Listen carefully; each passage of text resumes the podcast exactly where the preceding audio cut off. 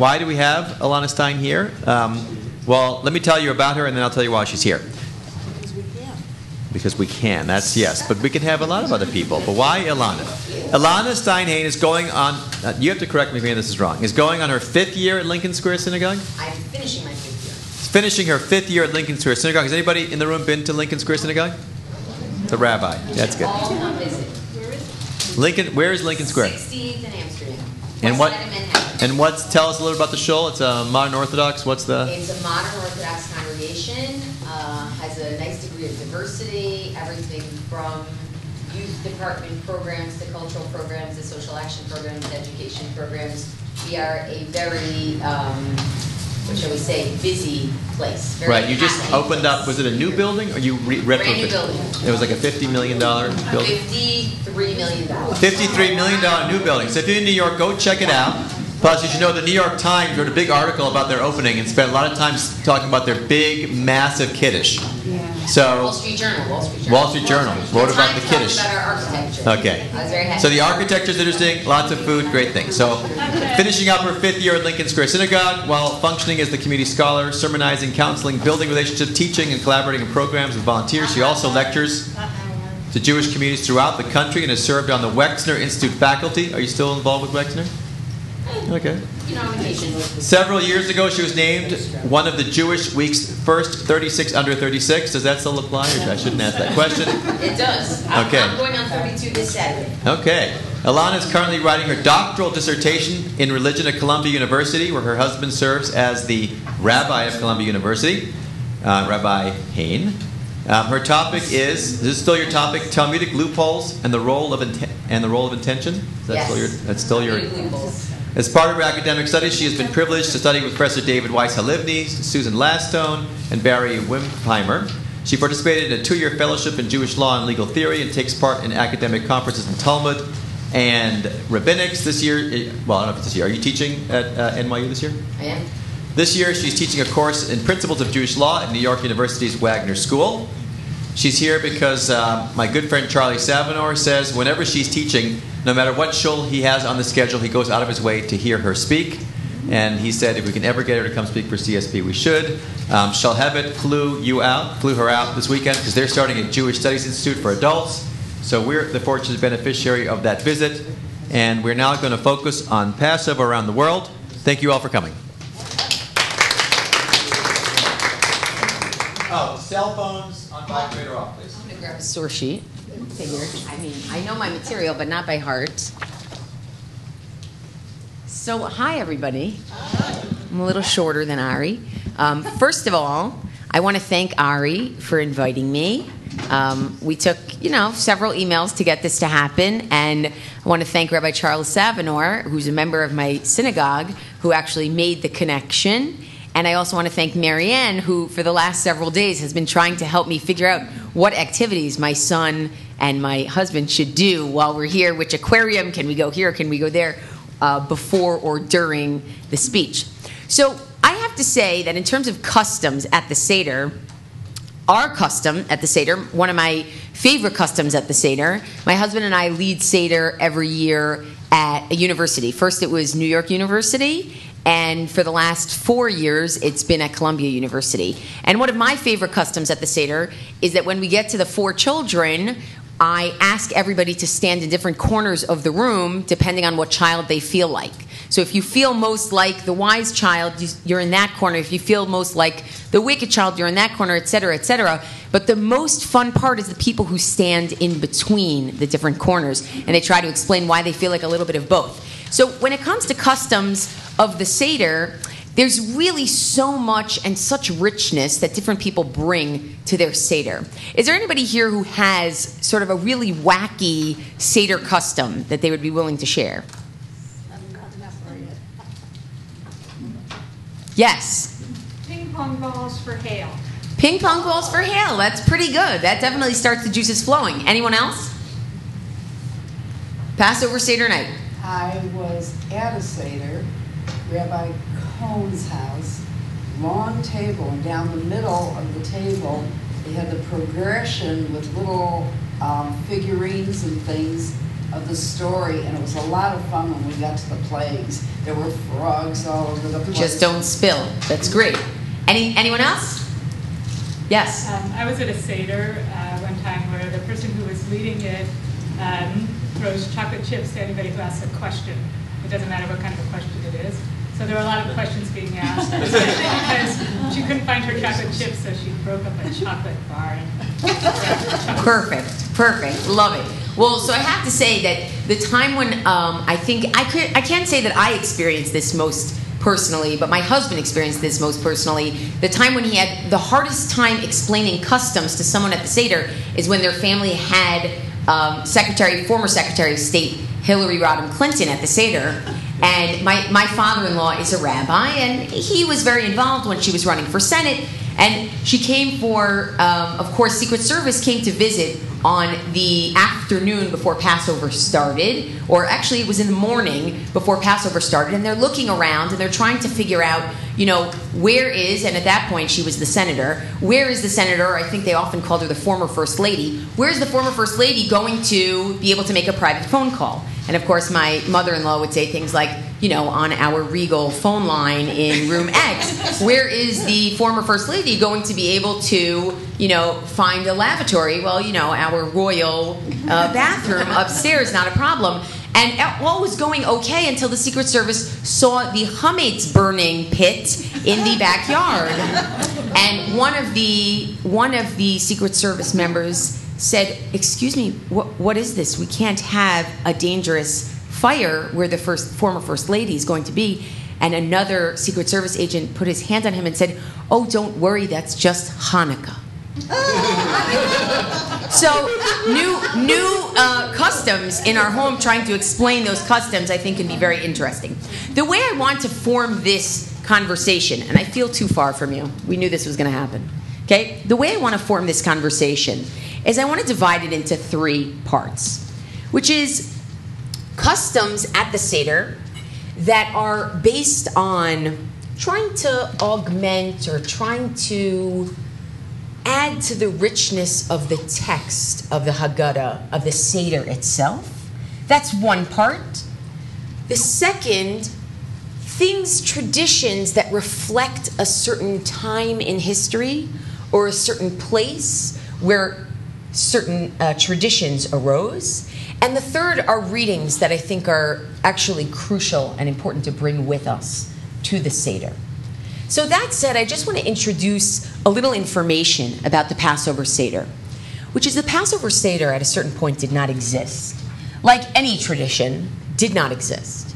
In biblical times, and even in temple times, we're not quite sure that there were four children asking questions. We're not quite sure that there was anyone singing the Manishtana, why is tonight different from any other night? We're not quite sure people were drinking any wine at the Seder, right? We just don't really know what was going on in temple times. And it seems to be the case that after the temple fell, the second temple, in the year 70, Common Era, and not only that, but the hiccup following that of the Bar Kokhba revolts, which is basically when the Jews were trying to reassert their autonomy after the temple had been destroyed, they realized, oh my goodness, we're not getting a temple back. So the paschal lamb offering, which was the centerpiece of Passover night, it was essentially eating the paschal lamb offering the way they ate it in Egypt the night before they left. That was gone. They needed some meaning. They needed to find something to say. They weren't just going to sit around the table looking at the empty plate. So, what did they do? Some say that they built upon some of the Haggadah that already existed, maybe a few verses here and there. Others say they literally invented the whole thing right then and there. But either way, what's unbelievable about the Haggadah, what's unbelievable about that book that we hold on the Seder night, is that it's not a fixed text. By definition, it came out of the cistern of history. It came out of experiences of Jews who needed to change their Seder night experience to reflect their reality.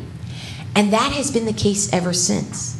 So if you look, there's actually a Haggadah out there. If anyone can find it, it's out of print. But if anyone can find it, there's a Haggadah out there that's color coded by when each part of the Haggadah was added. So you find things that were added in the second century. You find things that were added in the ninth century. You find things, you know, one little goat, one little goat, Chad 16th century. Okay, pretty late. You find by the color coding, what you can see is that the Haggadah is by definition the Jewish story over the ages. And that's why, to me, talking about customs around the world is not just a matter of inter- sociological, anthropological inquiry. Oh, isn't that cute that they do this? Isn't that cute that they do that?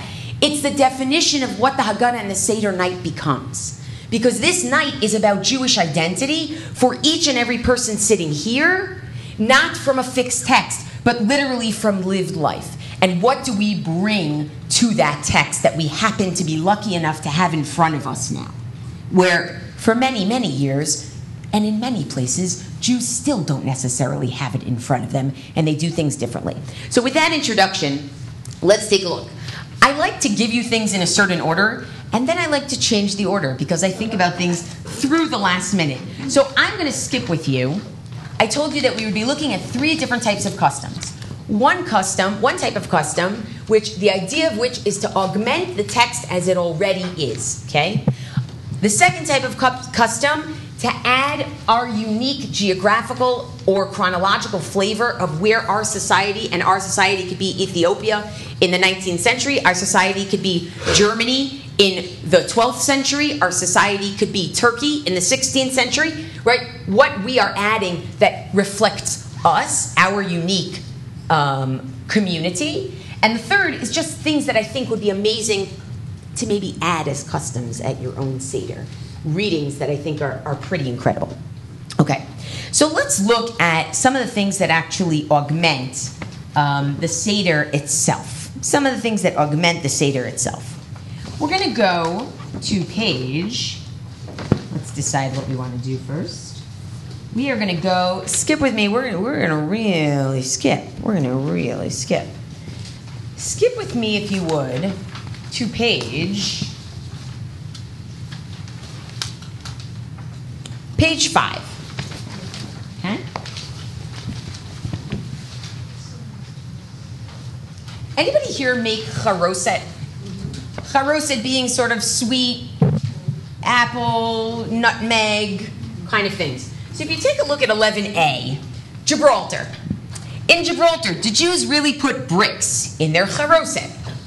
Oh my, because charoset is supposed to be commemorative of the bricks that the Jewish people had to build when they were going to make the pyramids. The traditional Seder food of charoset is supposed to represent the mixture that the Israelite slaves made while forming cement. The actual ingredients in charoset vary from Jewish culture to Jewish culture, including apples, nuts, cinnamon, raisins, figs, dates, sesame seeds. Often these things are about what's indigenous to where you live, right? Chestnuts, coconut, wine. Like there isn't enough already that night. Rabbi Saadia Gaon, a Baghdadi rabbi from the 900s, says that the only mandatory ingredient in the charoset is walnuts because it's a pun. Charoset is similar to the ancient word for walnut. The short answer, though, is about whether Jews of Gibraltar put brick in their charoset the Jews of Gibraltar, a territory on the southern tip of Spain, where, by the way, people speak English, feel free to go and enjoy the Seder, have a custom of grinding a minute amount of actual brick into the mortar of their charoset. It gives a whole new meaning to the phrase grinding your teeth. Right? So, what are they doing there? They're not doing anything that's specifically Gibraltarian, right? This is not very UK, because Gibraltar is a colony of the UK, right? This is not very UK. This is they want to augment, they, they really want people to feel a sense of the Seder night, right? It's gorgeous. It's fascinating. It's adorable. Could you imagine if you say to a little kid at the Seder, you know, there's real brick grounded up in here? They'll get a real sense. And forget about the, the children, even the adults. It, it's a very sobering experience that you're literally going to be eating a piece of brick, right? Not that you're, you know, gnashing your teeth on it, but you know that it's in there and that makes a difference. I'll tell you another one. Has anyone heard of any other interesting customs that are sort of around the world? Different people do? I'll give you another one. It's not on the sheet. Ethiopian Jews. You know what Ethiopian Jews do? and I can't swear that every Ethiopian Jew you ever meet does this. They put a cup of Pharaoh, Pharaoh's cup, goes on the middle of the table from the beginning of the Seder.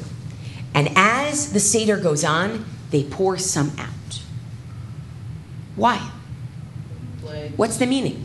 So you say plagues like what we do with we take our finger and we take out because we feel bad. You know, why should we enjoy while somebody else has suffered? But keep in mind, this is Pharaoh's cup. So Pharaoh's losing as time goes on, right?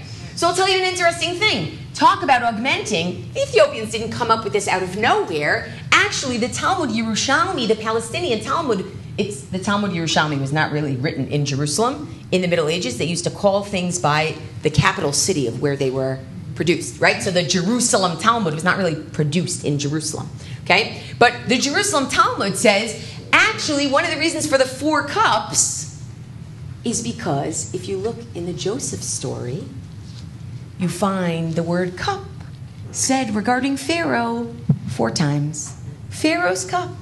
That's really what we're doing at the Seder. At the Seder, we're drinking out of Pharaoh's cup because we are royalty. So the Ethiopians symbolize that by pouring a little bit out. So what they're doing there again, they're not doing something that's uniquely Ethiopian. They're giving their what we might call drash, their homiletics on what the Seder means. I'll show you another one in number 10, and I apologize that I don't have it in the English. Um, by, a, by a show of hands, read in Hebrew and translate, or just translate? Anyone vote for read in Hebrew and translate? It's always it's always good to get at least one vote. Thank you, Tamar.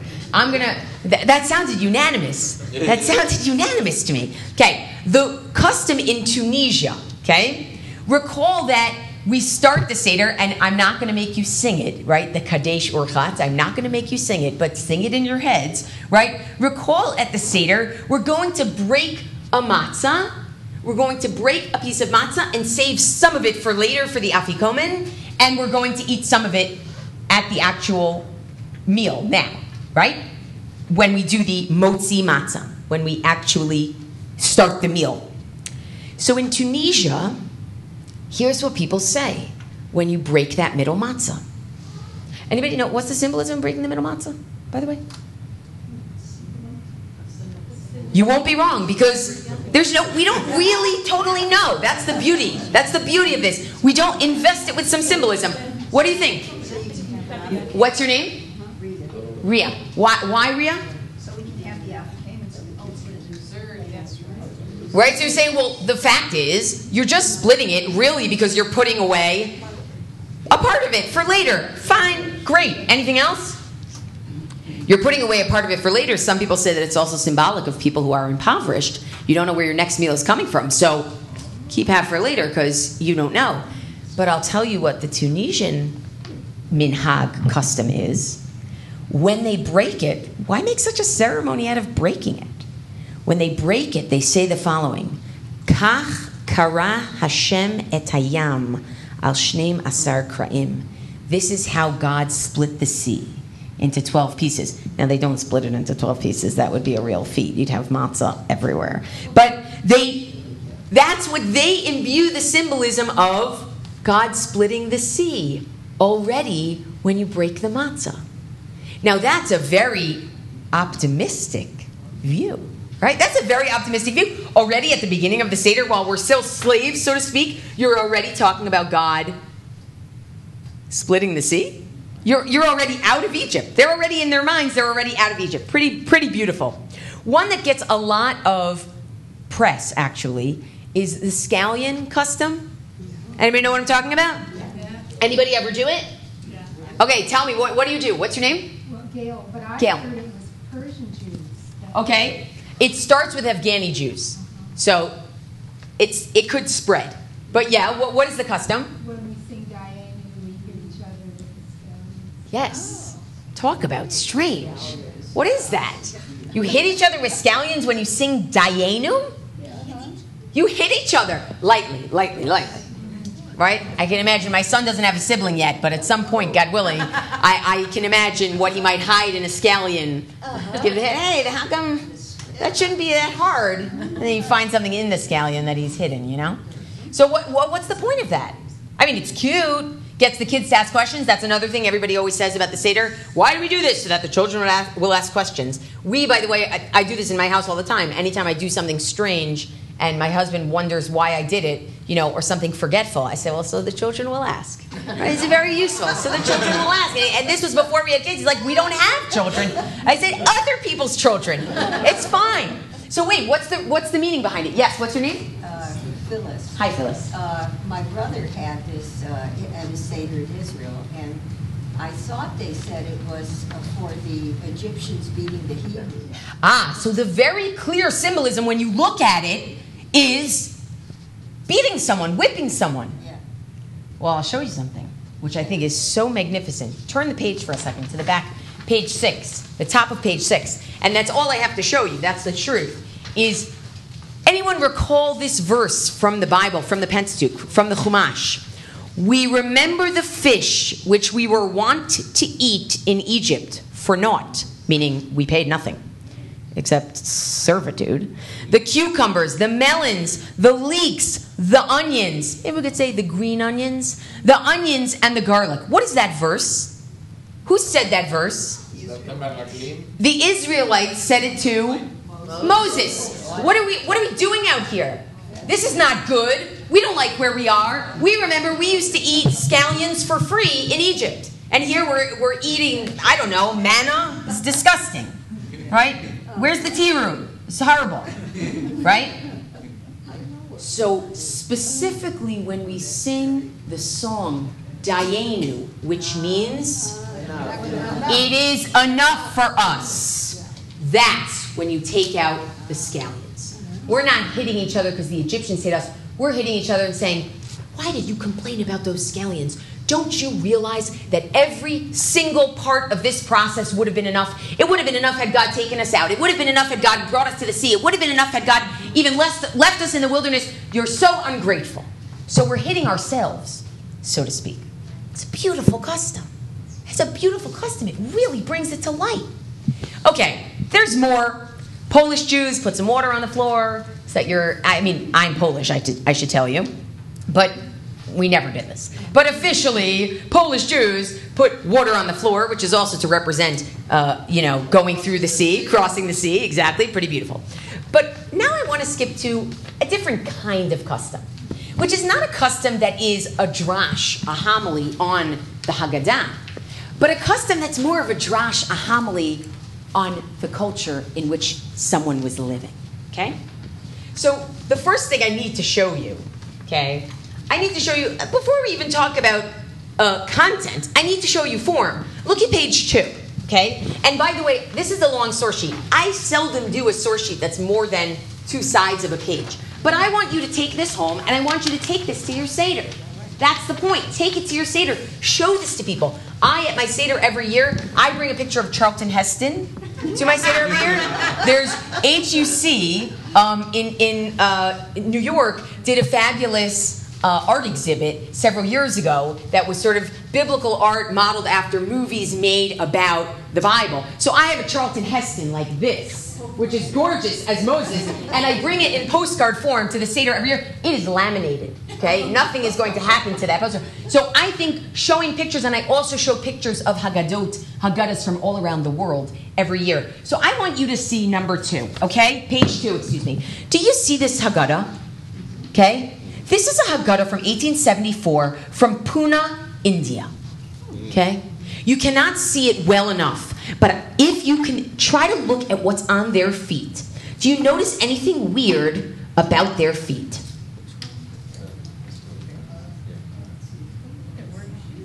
There's nothing on their feet.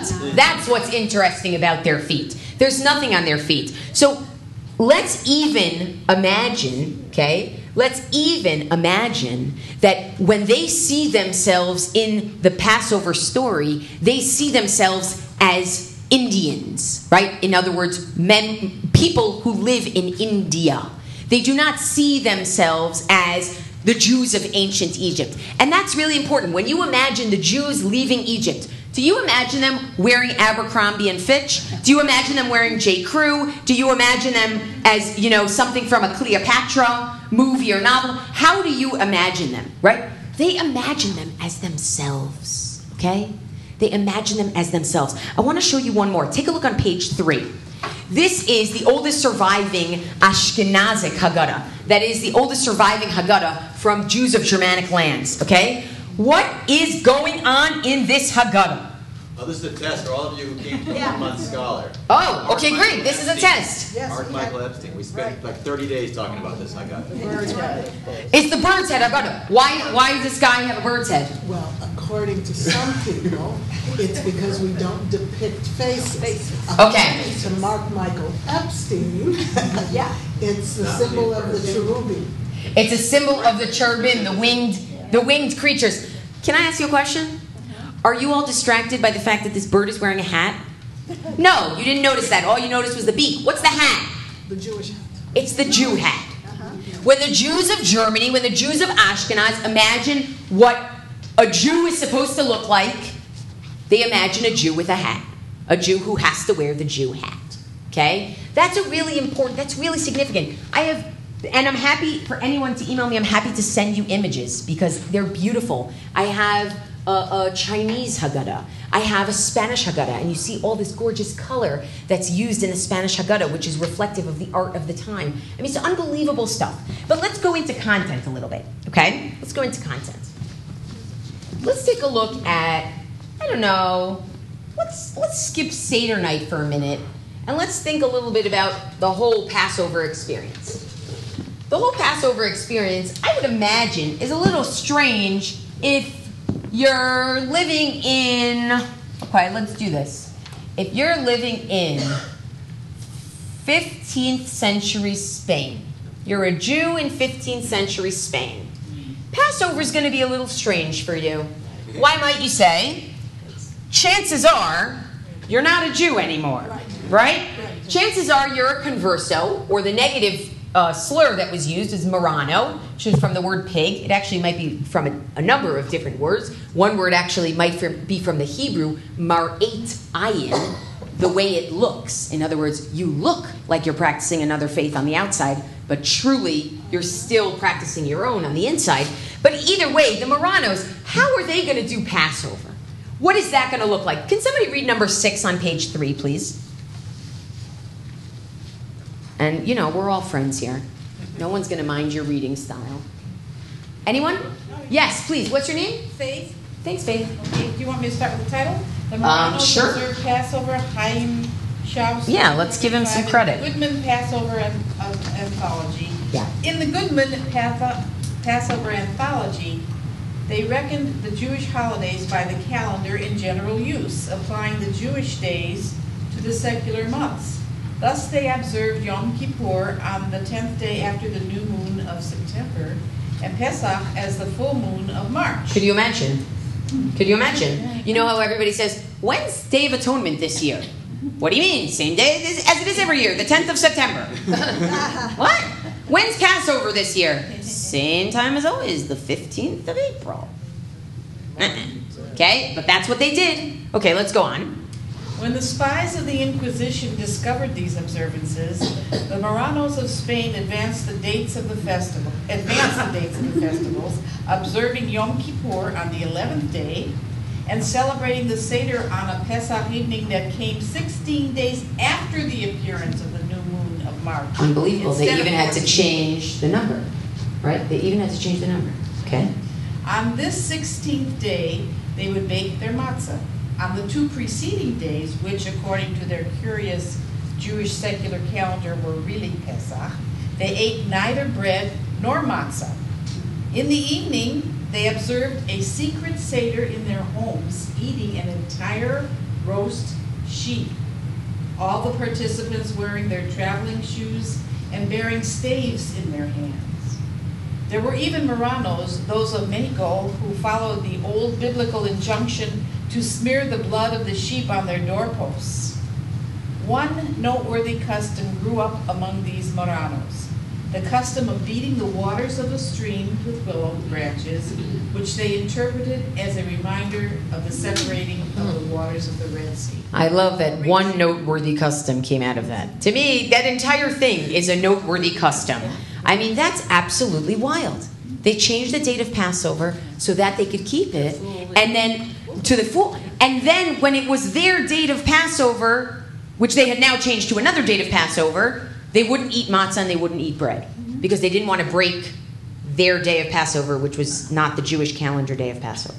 It's fascinating things would happen. But what comes out of this is actually, if you look at number seven, pan de semita. Semitic bread is Passover bread made and eaten by the first, uh, by, first by the Jews in pre-Inquisition Spain, and later on by Mexicans and Mexican Americans along the Texas border.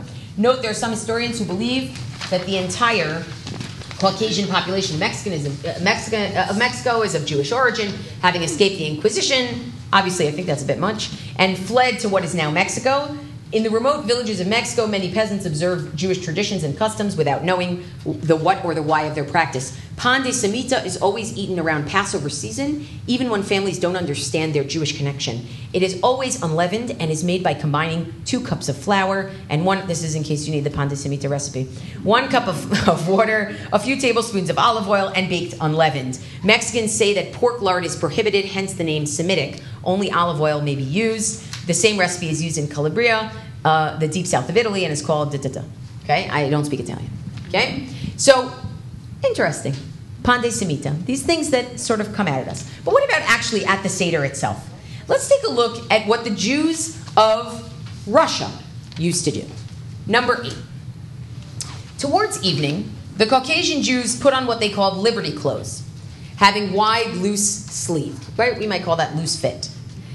Into their belts, they stick a short spear or dagger, and some even put pis- their pistols there and then go to the synagogue to chant and pray. All year, the women are kept confined in their rooms and are never seen with uncovered faces in public. But on the nights of Passover, they come to the Seder with their faces uncovered. Adorned with golden earrings and costly rings of sapphires and diamonds, around their necks they have gold and silver beads strung on a blue thread, and on their loins they wear belts made of silver chains. While reading the paragraph beginning with every person in every generation, right, must recall themselves as though they left Egypt, the young fellows go into a separate room, select one whom they dress in torn clothes, put a sack on his shoulders, give him a thick stick in his hand, and send him outside. After a short interval, a loud knocking on the door is heard. Someone is asking for permission to enter and participate in the Seder service. Who are you? I am a Jew, and I desire to celebrate with you. How can we believe that you are a Jew? I wear a talit katan, fringes. This is not sufficient proof. Give us some other sign. Then my peyot, side locks, will prove what I say. Even this is not sufficient. It is not yet the real proof. He becomes angry and excited, sorry for the exited, and excited and begins knocking with this heavy stick on the door. Right? This whole thing, spontaneous anger that he's going to suggest. And this is so ironic. If you are really a Jew, why do you arrive so late? what do you mean that's the proof?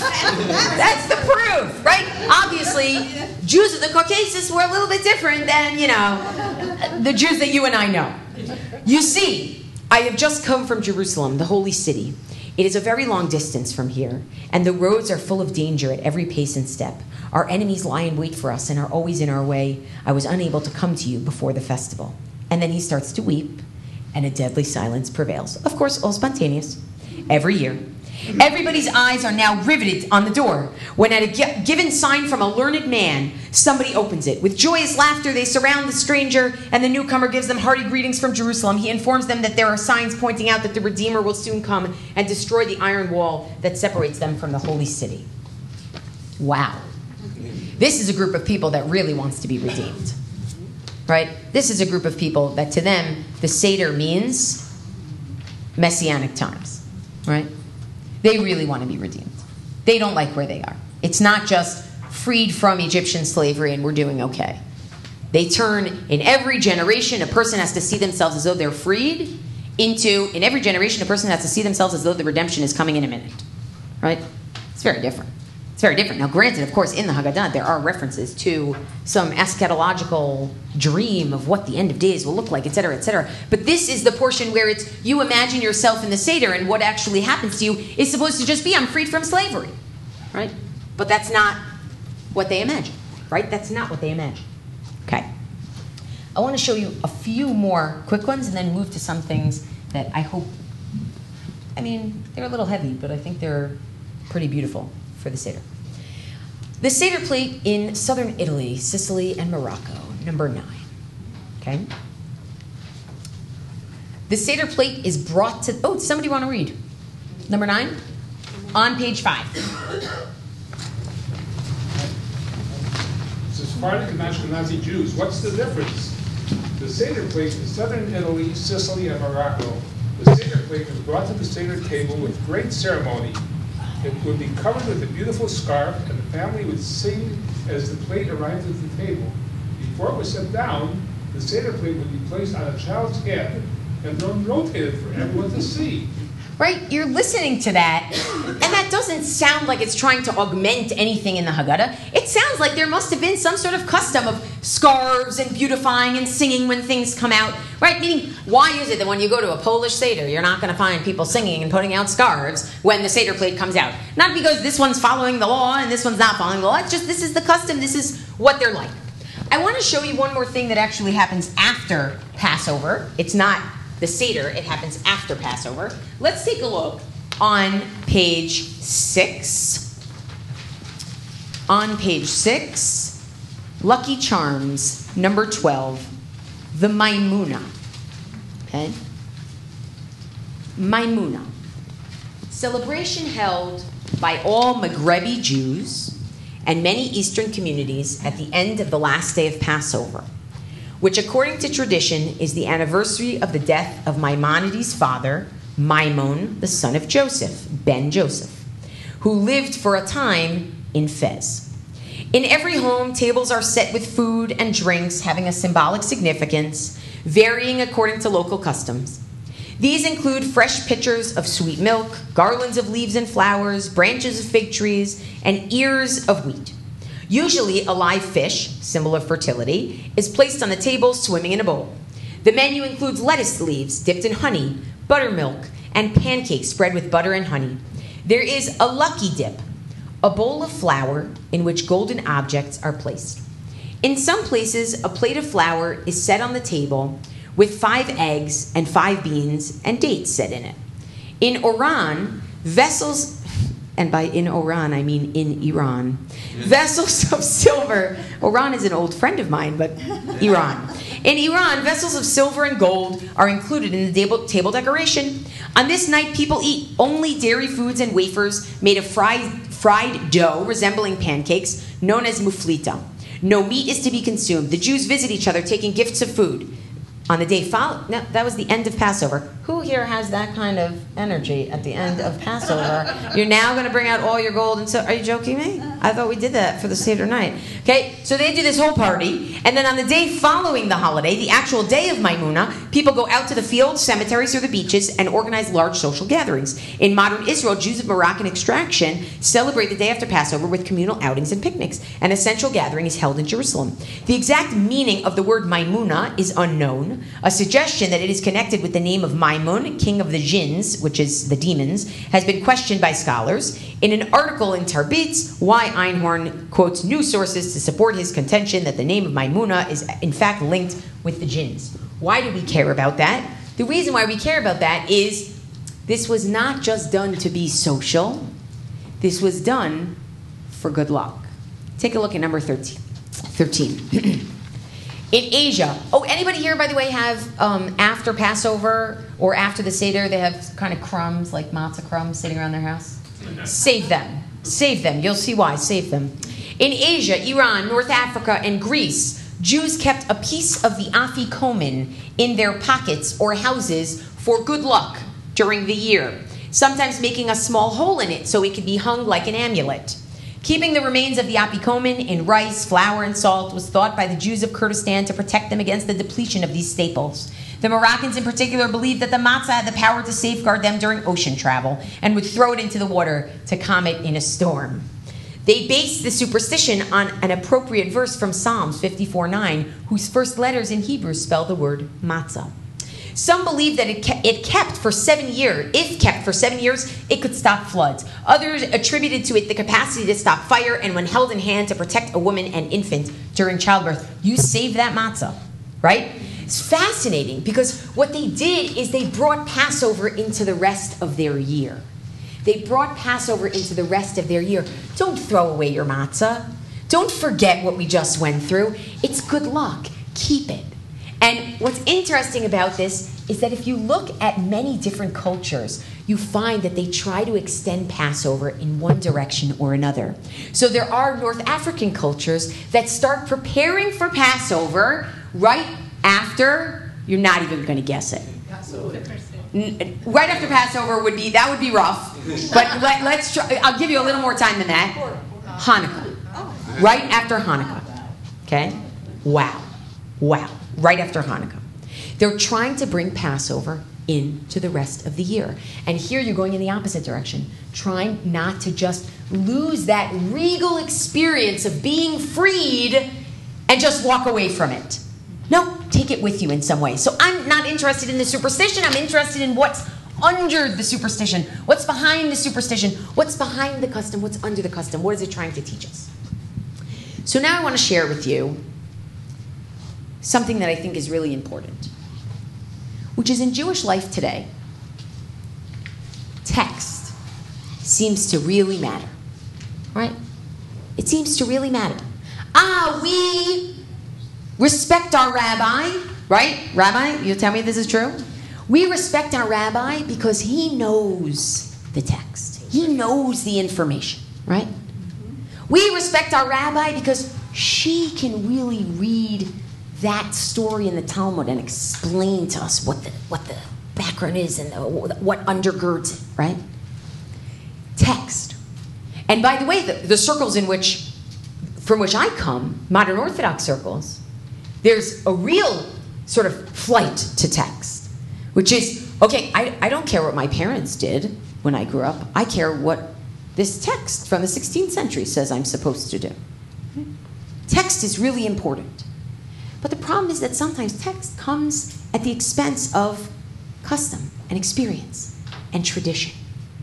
And I see the Seder night as a reminder about how important your family's traditions are, how important each and every person at the Seder is. You don't just have to be the person who knows the text in order to be a significant person around the table. You're a person carrying on the minhag, the custom, the tradition, the lived experience. It's kind of like when I was a freshman in college, I would have on my door, you know, my, my uh, what can I say? I'd spent a gap year in Israel and I was very Zionistic and I really just wanted to be reminded of Israel all the time. Like I was on Columbia campus, you think I wasn't reminded of Israel enough of the time? But I, you know, I was, I was, I need to feel that connection, whatever it was. So my roommate and I, we had something on our door that said next year in Jerusalem, right? Lashana haba Yerushalayim, and we meant it sort of in a way of we'd like to get back to Israel at some point. So I find our suite mate, Irene, is writing on our board, and she's writing in like little letters on the bottom of the board and not erasing the next year in Jerusalem.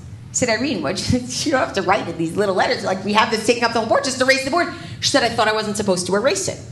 Because it was sitting up there, right? I thought I wasn't supposed to erase it. So that is fascinating because what she showed me there is she said, traditions are powerful. Whatever your tradition, your experience, whatever you need, it's powerful. It doesn't just have to be a rule, right?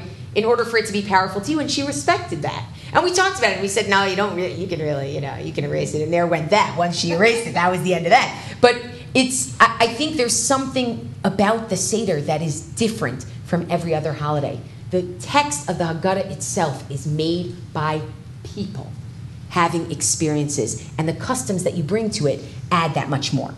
So, with that, I want to share with you a reading that I do at my Seder every year, um, which is from a personal hero of mine and my original dissertation advisor. His name is Professor David Weiss Halivni. Has anybody ever heard of him? So he is a, a I got I got a hand.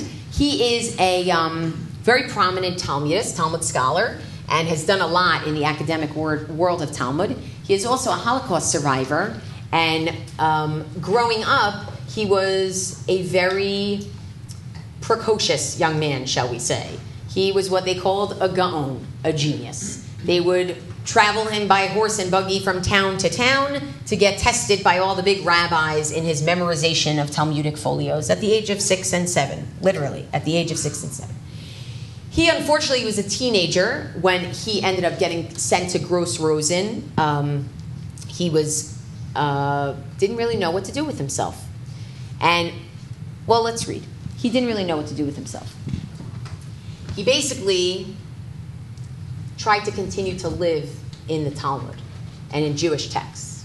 Okay, he didn't just had to keep himself out of his day to day in concentration camp and hard labor and tried to ignore what he saw. So let's take a look at number two. David Weiss Halivni, The Book and the Sword. This is his autobiography, and I really do read it at every Passover because I think that it's, um, it's very important when we have the opportunity to have Passover Seder, and especially if we can have family and friends around, to appreciate and to stand for those who couldn't, and for those who can't, but for those who couldn't. Here's a story. He's in Gross Rosen. He's doing hard labor, and he looks up and he sees that one of his taskmas- taskmasters is eating a sandwich. Okay? It's Passover. He's eating a sandwich dripping with grease. The sandwich wrapper catches Professor Halivni's attention. Okay? The sandwich wrapper. His sandwich was wrapped in a page of Orach Chaim, a volume of the Shulchan Aruch, Pesel Balaban's edition. Shulchan Aruch, one of the most foremost codes of law in, in Jewish historical memory. And this man is eating a sandwich wrapped in a page of Shulchan Aruch. Okay, that's his sandwich wrap. The Balabans began publishing the Shulchan Aruch, the Jewish code of law, in Lemberg in 1839. The first publisher was Abraham Balaban, and after his death, he was succeeded by his widow Pesel. Pesel's edition of the Shulchan Aruch was the best. It had all the commentaries, including that of Rabbi Shlomo Kluger. As a child of a poor but scholarly home, I had always wanted to have her edition. We had a Shulchan Aruch, but it wasn't Pesel's. Ours was also old and torn. It was my ambition as a child to own a Vilna Shas, a complete set of all of the Talmud's volumes. Pesel's Shulchan Aruch and a set of Rambam's, Maimonides, a complete set of Maimonides' major legal writings. Here, of all places, in the shadows of the tunnel, under the threatening gaze of the German, a page of the Shulchan Aruch with fatty spots all over it met my eyes. The page was from the laws of Passover. Upon seeing this wrapper, I instinctively fell at the feet of the guard, without even realizing why. The mere letters propelled me. With tears in my eyes, I implored him to give me this blettel, this page. For a while, he didn't know what was happening. He thought I was suffering from epilepsy. He immediately put his hand to his revolver, the usual reaction to an unknown situation. But then he understood. This was, I explained to him, a page from a book I had studied at home. Please, I sobbed, give it to me as a souvenir. He gave me the blettel, and I took it back to the camp. On the Sundays we had off, we now had not only oral Torah, but written Torah as well. The blettel became a visible symbol of a connection between the camp and the activities of Jews throughout history. The blettel became a rallying point. We looked forward to studying it whenever we had free time, more so even than to the phylacteries. It was the blettel, parts of which had to be deciphered because the grease had made some letters illegible, that summoned our attention. Most of, who came, uh, most of those who came to listen didn't understand the subject matter, but that was irrelevant. They all perceived the symbolic significance of the blettel. I think you can understand why I would read this at my Seder every year. A few years ago, the um, who hosted this? Sotheby's hosted a huge collection of Jewish archival material, manuscripts, even printed edition, but a lot, many manuscripts.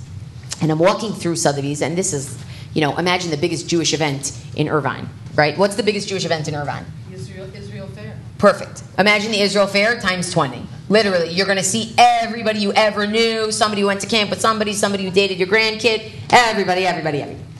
So a guy walks over to me, and a member of my synagogue, and he says, Ilana, you have to see this. You have to see this. And I, I mean, I, you're, you have to see everything there, okay? It, it's unbelievable. 12th century, they have a, a Samaritan Torah scroll. I mean, it's just wild stuff, stuff that I've never seen, never thought about.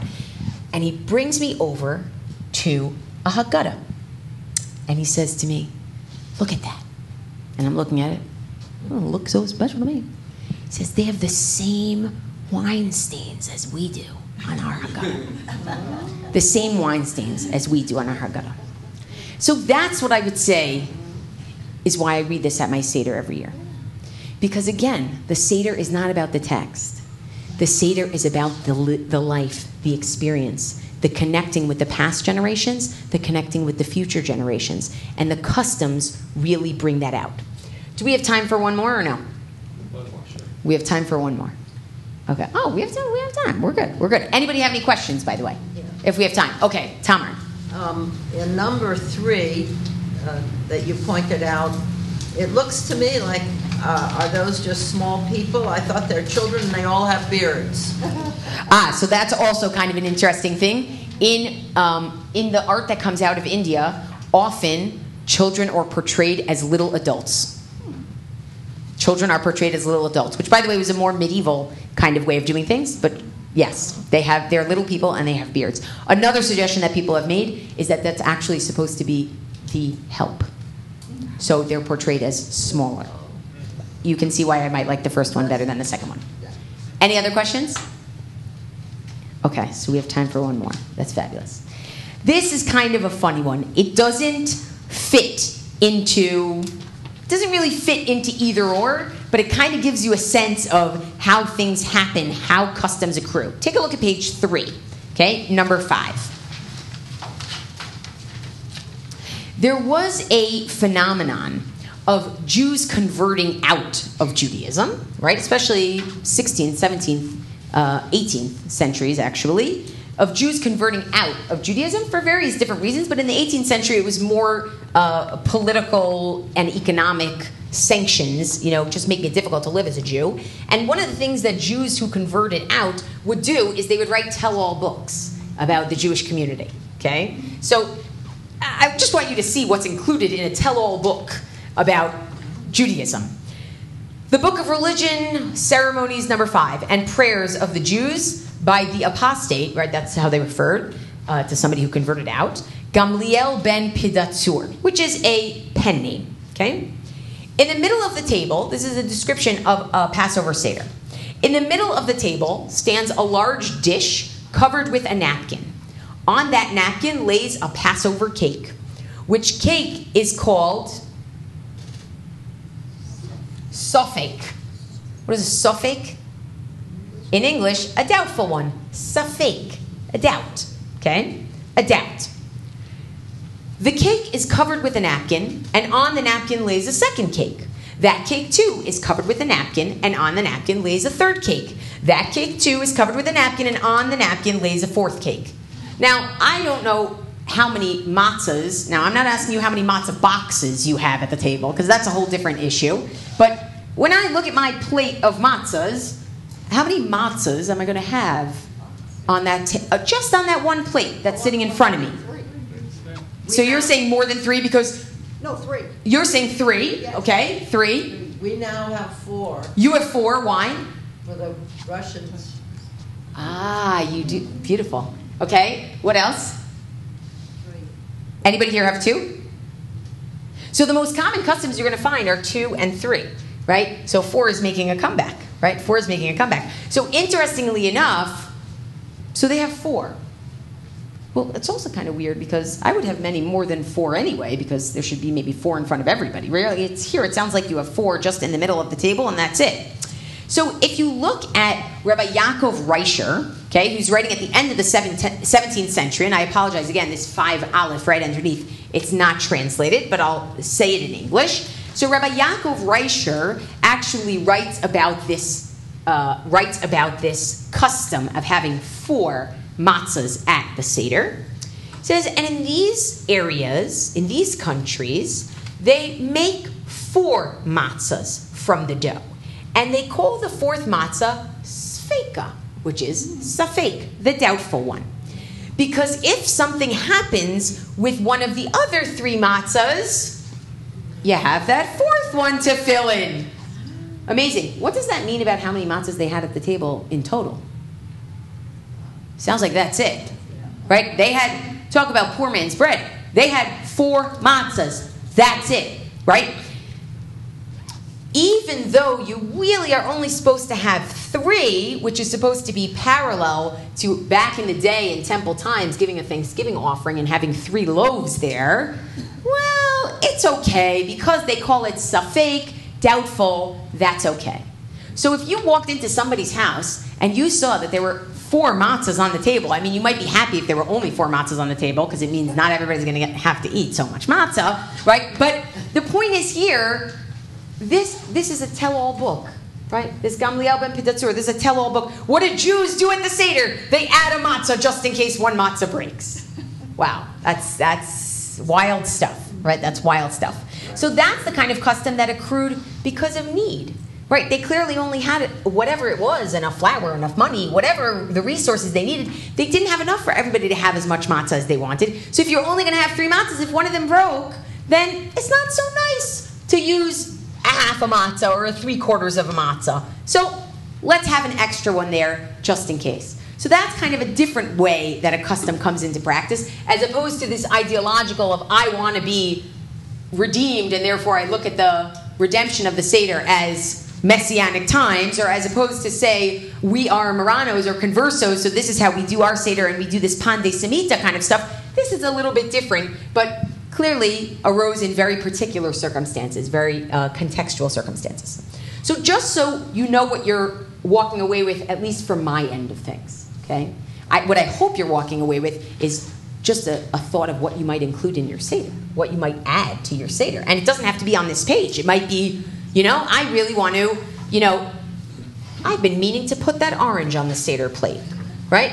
I'm going to do that this year. I've been meaning to put that, I don't know, potato skin peels, uh, potato uh, uh, peels on the Seder plate, which is commemorative of Holocaust victims. I mean, there are so many new things that are happening, but hope that people leave with a sense of, I want to be active about my Passover Seder. I want to bring something that means something to me. I want to bring my picture of Charlton Heston, right?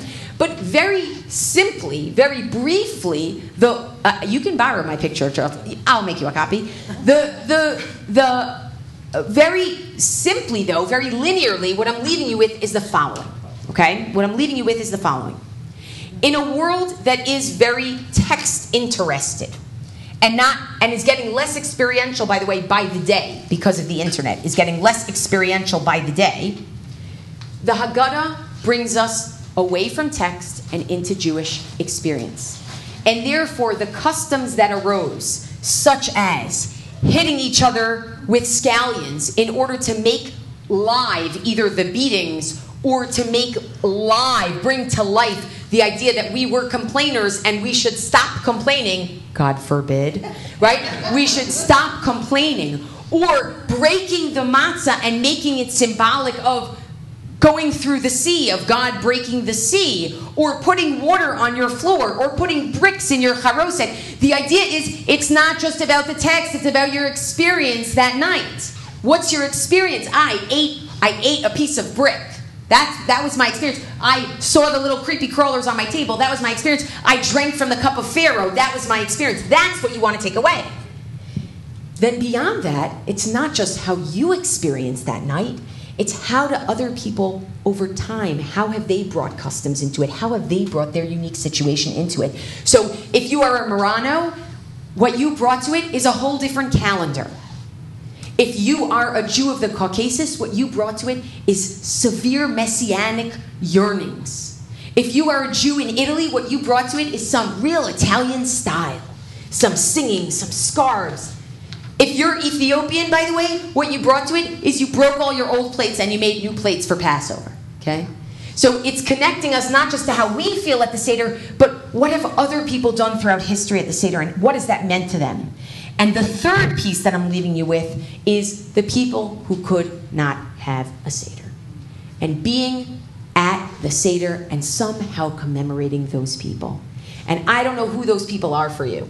And for different people, they're different people. For me, it's victims of the Holocaust. I happen to have, I think because of Professor Halivni, I happen to have a real need in my heart when I am at a Passover Seder. I cannot leave out those who could not be redeemed. I cannot leave out those who could not be redeemed. But for people around this room, it might be Aunt so and so who's not making it to this year's Seder. It might be a friend who is lost for whatever lost means ill, mentally ill, physically ill, whatever lost means. But bringing people to the Seder who aren't naturally there. So I hope that you have a very proactive Passover and a beautiful Passover and a redemptive Passover. Happy holiday to you.